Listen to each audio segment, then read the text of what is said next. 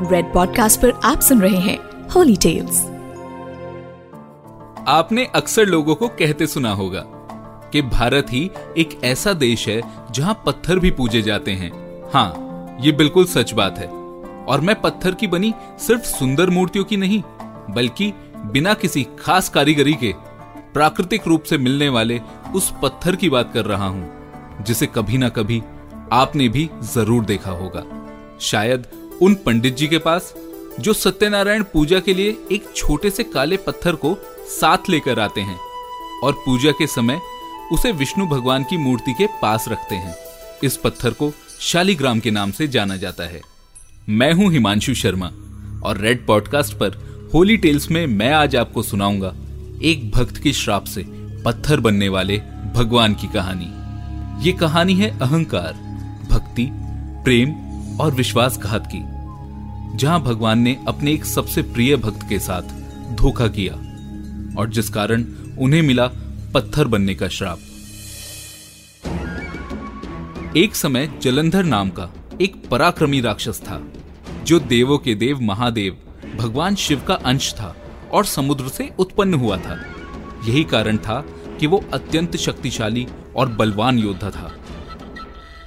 जलंधर का विवाह वृंदा नाम की कन्या से हुआ। वृंदा का जन्म भी राक्षस कुल में ही हुआ था, पर वो बचपन से ही भगवान विष्णु की परम भक्त थी। वो बड़े ही प्रेम से विष्णु जी की पूजा किया करती थी। विवाह के बाद वृंदा जलंधर की भी खूब सेवा करने लगी, और वो पूरी तरह से जलंधर को समर्पित एक पतिव्रता स्त्री थी। उसके इसी पतिव्रत के कारण जलंधर अजय हो गया, यानी उसे कोई नहीं हरा सकता था। अपनी पत्नी वृंदा के इसी व्रत के बल पर जलंधर ने एक बार भगवान शिव को भी हरा दिया था। इसीलिए अपने अजय होने पर उसे इतना अभिमान हो गया कि वो स्वर्ग के सारे देवताओं को लगातार परेशान करने लगा और एक दिन इसी अभिमान में उसने देवताओं को युद्ध के लिए ललकारा। जब देवताओं और दानवों में छिड़े इस युद्ध के लिए जलंधर घर से जा रहा था तो उसकी पत्नी वृंदा ने उससे कहा, स्वामी आप जब तक युद्ध भूमि में लड़ते रहेंगे, तब तक मैं पूजा में बैठकर आपकी जीत के लिए अनुष्ठान और यज्ञ करूँगी। और जब तक आप वापस नहीं आ जाते, मैं अपना संकल्प नहीं छोड़ूँगी। उधर जलंधर तैयार होकर रणभूमि की ओर बढ़ा और इधर वृंदा व्रत का संकल्प लेकर पूजा में बैठ गई। उसके व्रत के प्रभाव से जलंधर सभी देवताओं को हराने लगा और कोई भी देवता उसके आगे टिक नहीं पा रहा था। तब सभी देवता भगवान विष्णु से मदद की गुहार लगाने उनके पास पहुँचे। देवताओं ने भगवान विष्णु से कहा, भगवान, आप ही हमारी रक्षा कर सकते हैं। जलंधर का आतंक चरम पर है। उसने सभी देवताओं का जीना मुश्किल कर दिया है। अगर आप किसी तरह से उसकी पत्नी वृंदा का संकल्प तोड़ दें, तभी उसे हराया जा सकता है। ये बात सुनकर विष्णु भगवान ने देवताओं से कहा, वृंदा मेरी परम भक्त है। और उस जैसी भक्त के साथ मैं कभी कोई धोखा, कोई छल नहीं कर सकता। इस पर देवताओं ने विष्णु जी से कहा, भगवान, वृंदा जैसी पतिव्रता स्त्री के व्रत के प्रभाव के कारण ही आज जलंधर हम सबको हरा रहा है। वृंदा का व्रत तोड़ने के सिवाय हमारे पास और कोई दूसरा उपाय नहीं है। कृपया हमारी शीघ्र मदद कीजिए, वरना वो दानव जलंधर हम सबको मार डालेगा। उधर भगवान विष्णु पर अटूट विश्वास करने वाली उनकी प्रिय भक्त वृंदा पूजा अनुष्ठान में लगी थी। वो बेचारी तो इस बात से अनजान थी कि उसके प्रिय भगवान विष्णु खुद उसके पति को हराने की नीति बना रहे हैं। देवताओं को जलंधर के हाथों हारता देख, भगवान विष्णु ने वृंदा का व्रत तोड़ने का निर्णय लिया। विष्णु जी जलंधर का रूप धारण करके वृंदा के महल में पहुँच गए। जैसे ही वृंदा ने महल में अपने पति को देखा तो वो तुरंत पूजा से उठकर खड़ी हो गई। और उसने दौड़ते हुए जाकर अपने पति के चरण छू लिए। वो इस बात से अनजान थी कि उसके पति के रूप में ये भगवान विष्णु हैं। जैसे ही वृंदा का संकल्प टूटा, जलंधर की शक्ति क्षीण हो गई और युद्ध में देवताओं ने उसे मार गिराया और उसका सर काटकर उसके धड़ से अलग कर दिया। जलंधर का वो कटा हुआ सर उसी क्षण वृंदा के महल में आकर गिरा।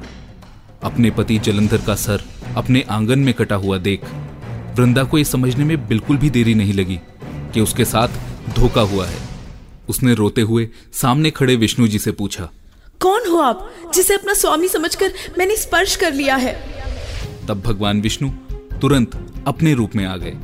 वृंदा के सबसे प्रिय भगवान जिनकी उसने बचपन से पूजा की थी जिन पर उसे सबसे ज़्यादा विश्वास था जिनके नाम का संकल्प लेकर वो आज तक हर परेशानी को पार करती आई थी। उन भगवान विष्णु को अपने साथ छल करते देख वो बेहद दुखी हो गई। उसे बहुत गुस्सा आया और गुस्से में उसने भगवान विष्णु को श्राप दे दिया। जैसे आज मेरे पति के शरीर में प्राण नहीं है मैं तुम्हें भी श्राप देती हूँ कि तुम्हारे शरीर से भी प्राण निकल जाए और तुम पत्थर के बच जाओ। भगवान विष्णु वृंदा के साथ हुए छल के कारण लज्जित थे इसलिए उन्होंने वृंदा के श्राप को जीवित रखने के लिए अपने एक रूप को पत्थर का बना दिया, जो बाद में शालिग्राम कहलाया। विष्णु भगवान को पत्थर में बदले देख सभी देवताओं में हाहाकार मच गया। उनकी पत्नी लक्ष्मी जी भी बिलक बिलक कर रोने लगी। तब वृंदा से सबने मिलकर भगवान विष्णु को श्राप से मुक्त करने को कहा और वृंदा ने भगवान विष्णु को श्राप से मुक्त कर दिया। इसके बाद वृंदा ने अपने पति का कटा हुआ सर उठाया और उसकी चिता की अग्नि में कूदकर खुद भी सती हो गई।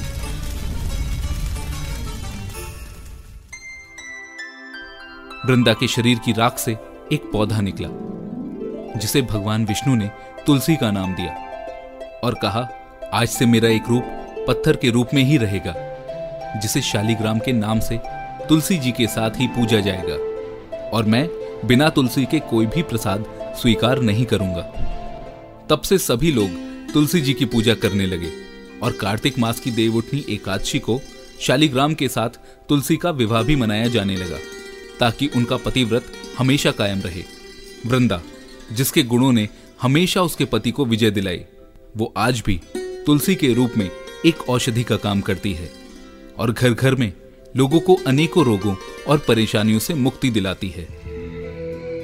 मैं हूँ हिमांशु शर्मा और आप सुन रहे हैं रेड पॉडकास्ट पर होली टेल्स ऐसे और कई किस्सों के लिए फेसबुक इंस्टाग्राम या ट्विटर पर फॉलो करें the astrologic dot com you are listening to Red podcast holy tales return by Himanshu Sharma audio design by Aryan Pandey send your feedback and suggestion writers at podcast at Red F M dot I N